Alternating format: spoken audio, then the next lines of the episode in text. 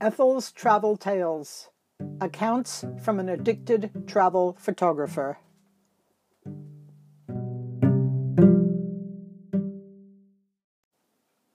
Fire and Ice Volcanoes.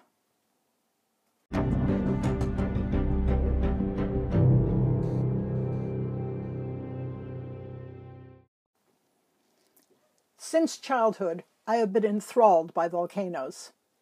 Although I've seen lots of evidence of their ancient activity, it was the ones that were in the process of changing the landscape that I wanted to see.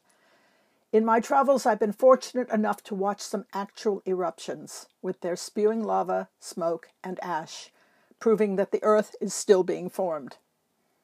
April 1990, Hawaii, USA.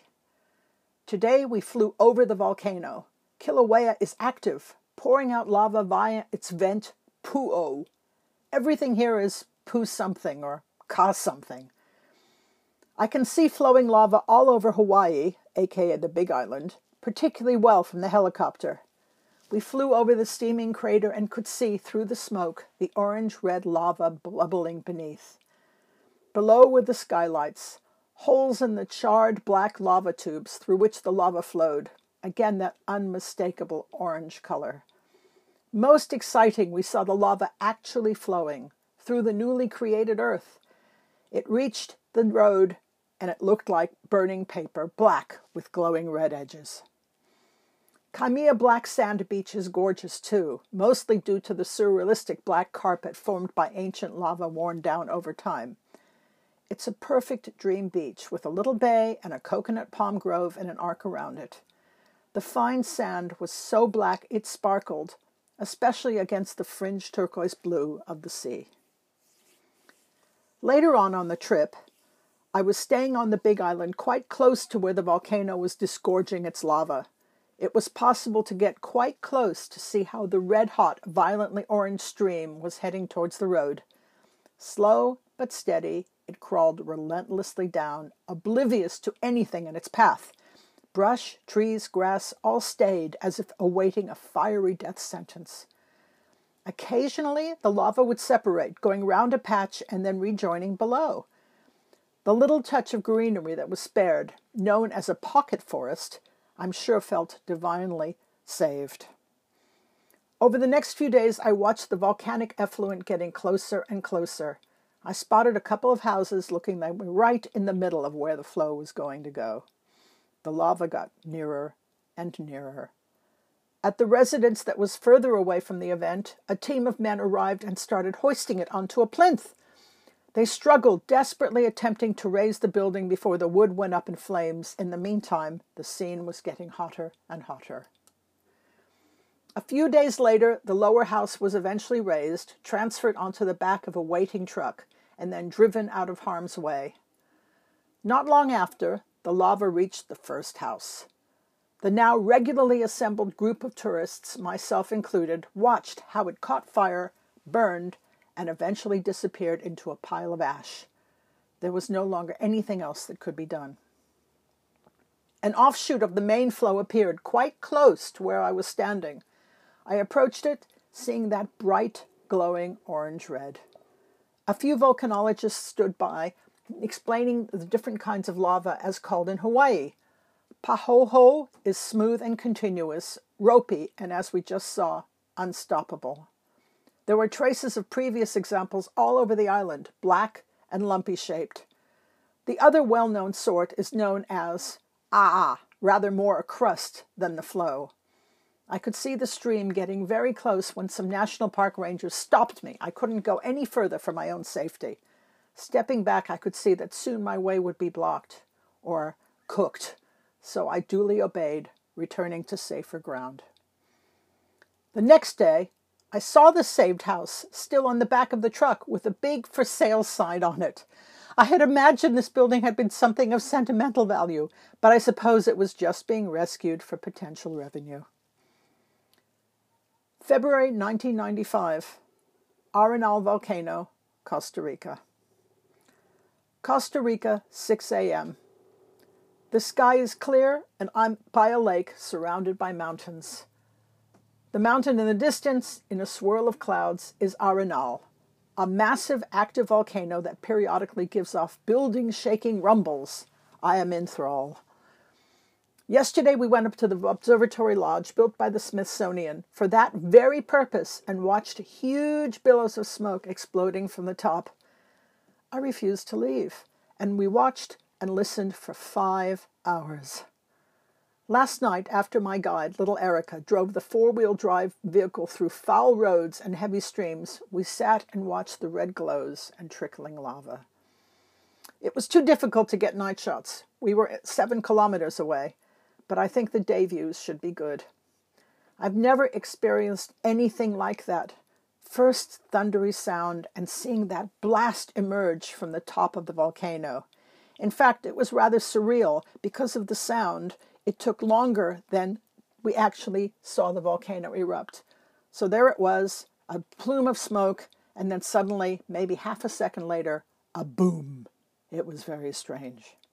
In fact, I was wonderfully shaken to my foundations. From the observatory lodge, we were two kilometers away from the summit, and it filled my 55 millimeter wide angle lens. Right now, I'm sitting on the balcony, the lake ahead, the volcano at two o'clock, the sunrise at three. I can hear the wind and the birds. Wow. It seems the volcano experience blew away most anything else I can remember from Costa Rica. The next day, Erica and I got more views, then went on to Tabacon.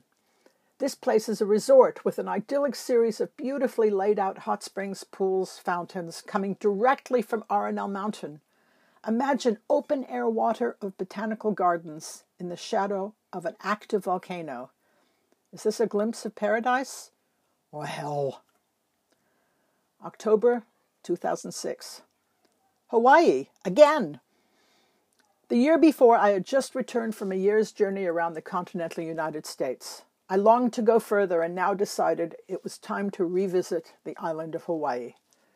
An old college buddy, Ted, was there, and despite our 30 year friendship, I had hardly seen him during this period. A trip was arranged. Ted and his wife Lisa lived on the Big Island, Hawaii. Ted was a secondary school science teacher and had always been a volcano lover, just like me, he now resided in a town of that name.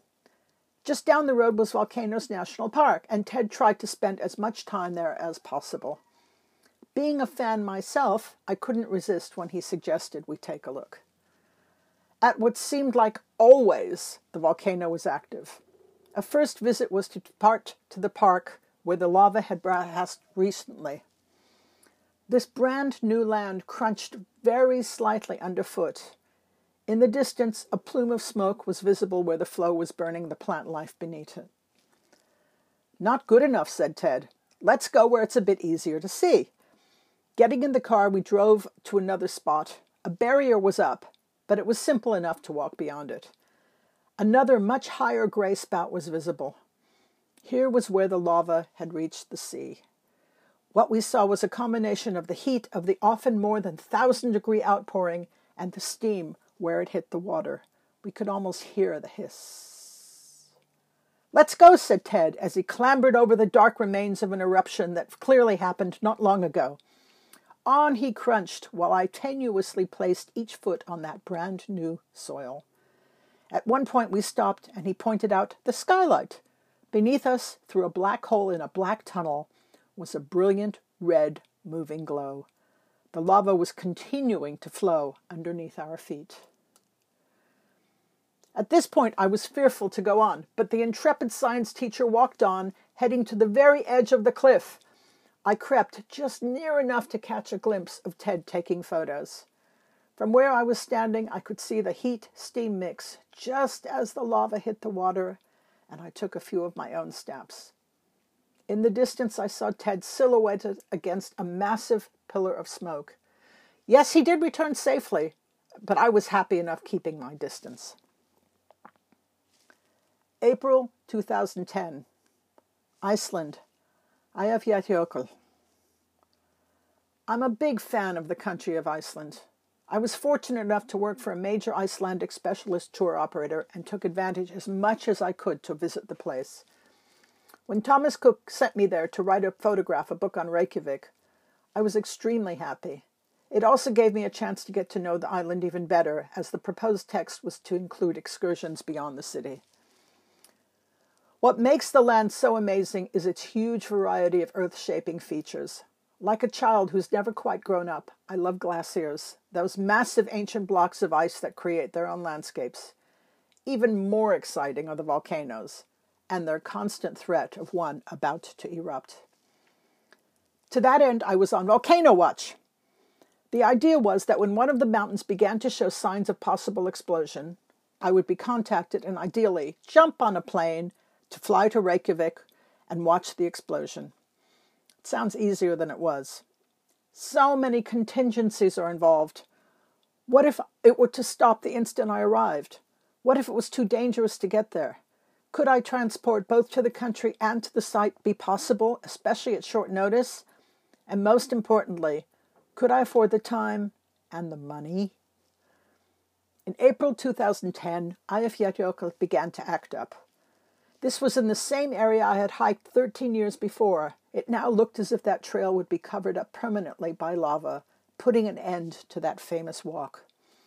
More importantly, for the moment, however, was that it was erupting in the way photographers dream about a small, bright, dramatic burst, easily and safely accessible, yet very photogenic. I was contacted. Should I go? What if the eruption stopped as soon as I got there? What if something exploded and it was no longer safe? Even more worrying, how could I depend on the weather to be good enough for me not only to take pictures, but also even just visit the site? I tentatively decided not to pursue it further. But over the weekend, I weakened, and when I spoke to one of my photo libraries and asked them what they thought, they said, I should definitely go. My partner then said he knew I would risk it even before I did. Hastily arranged with little regard to the cost, as the closest option, the hotel was a four star resort, base for the operations, I booked the trip. The next day, I was on a flight to Reykjavik. I landed at Keflavik Airport in the afternoon, got in the rental car, and drove straight to the hotel. The forecast for the next day was iffy, so the instant I arrived, I went straight to the reception and said, I want to see the volcano. My bags were still at my side. The people at the desk hemmed and hawed, saying there were no excursions available till the next day, when a couple came up to me. They heard what I had said and mentioned that they had arranged a super jeep with another couple to go up, but that the others had cancelled. If I could split the cost with them, they'd be delighted for me to join them. Absolutely, I replied, had the hotel store my bags, and jumped into the awaiting vehicle. Off we went. Although the Hotel Ranga was the closest tourist base to the volcano, it was still quite a long way to drive. Located to the west of the activity, we had to get to the site from the east, driving up the mountain. Over the glacier, surrounded by all the other super jeeps on similar excursions, there were tracks in the ice everywhere. When I asked the driver if he was worried about the pollution that all these vehicles gave off, he answered, The amount that the jeeps produced was nothing compared to the output of the volcano. We came closer, beginning to see the smoke rising straight up in the distance. After a few hours in the same direction, suddenly the color changed from gray to red. We had arrived at the plateau. Less than one kilometer away, we saw the little craters spewing bursts of lava that looked as if a child had drawn them. They were perfect to photograph, with plumes that grew brighter as the sun began to go down. In the approaching dusk, the fountaining became more and more prominent as we spotted other spouts nearby. It was getting colder. In fact, it became extremely cold despite the proximity of the eruptions. It was only when I felt I had taken enough pictures that I stopped and realized what the temperature was. We got back into the heated Jeep, and our guide drove us a bit further down the hill. Guards were placed there by the government in order to tell all us tourists how far we were allowed to go. We pulled up next to a black trail of lava, still warm and crunchy after its arrival, perhaps only an hour or two earlier. Through a hole, we could see the orange red glowing flow making its way down. I picked up a bit of this embryonic piece of earth, still sticky from being so newly formed. Eventually, it was time to go, and I reluctantly, if somewhat freezing, got into the vehicle with my fellow passengers. Our driver still stopped at various viewpoints for us to get our last shots of the day. As if to reassure us it was a wise move, we caught glimpses of the aurora borealis, the northern lights, on our way down. The entire excursion was magnificent. Next day. As expected, the next day wasn't good for volcano watching. Although the sun was out, there was too much wind to be able to go up. I took the car that I had rented and drove along the south coast, visiting my favorite waterfalls, Seljalandsfoss and Skogafoss. Due to the time of year, they were ice frosted, making my photos even better. When I returned to the hotel, I was able to take advantage of my private hot spring heated outdoor pool. Life is tough sometimes. The following day, much better weather today, and I arranged a helicopter shoot. Leaving from the hotel's parking area, we took off during the day, heading due east over the mountains. There I got aerial views of the eruptions, flying right over the craters, still expelling their contents. On the return, I could see the lava flowing down the steep ravines, the moving bright lines standing out against the dark stone cliffs. And then, when I spent another night, it was time to get back to England. I drove back to the airport, returned the car, and flew home.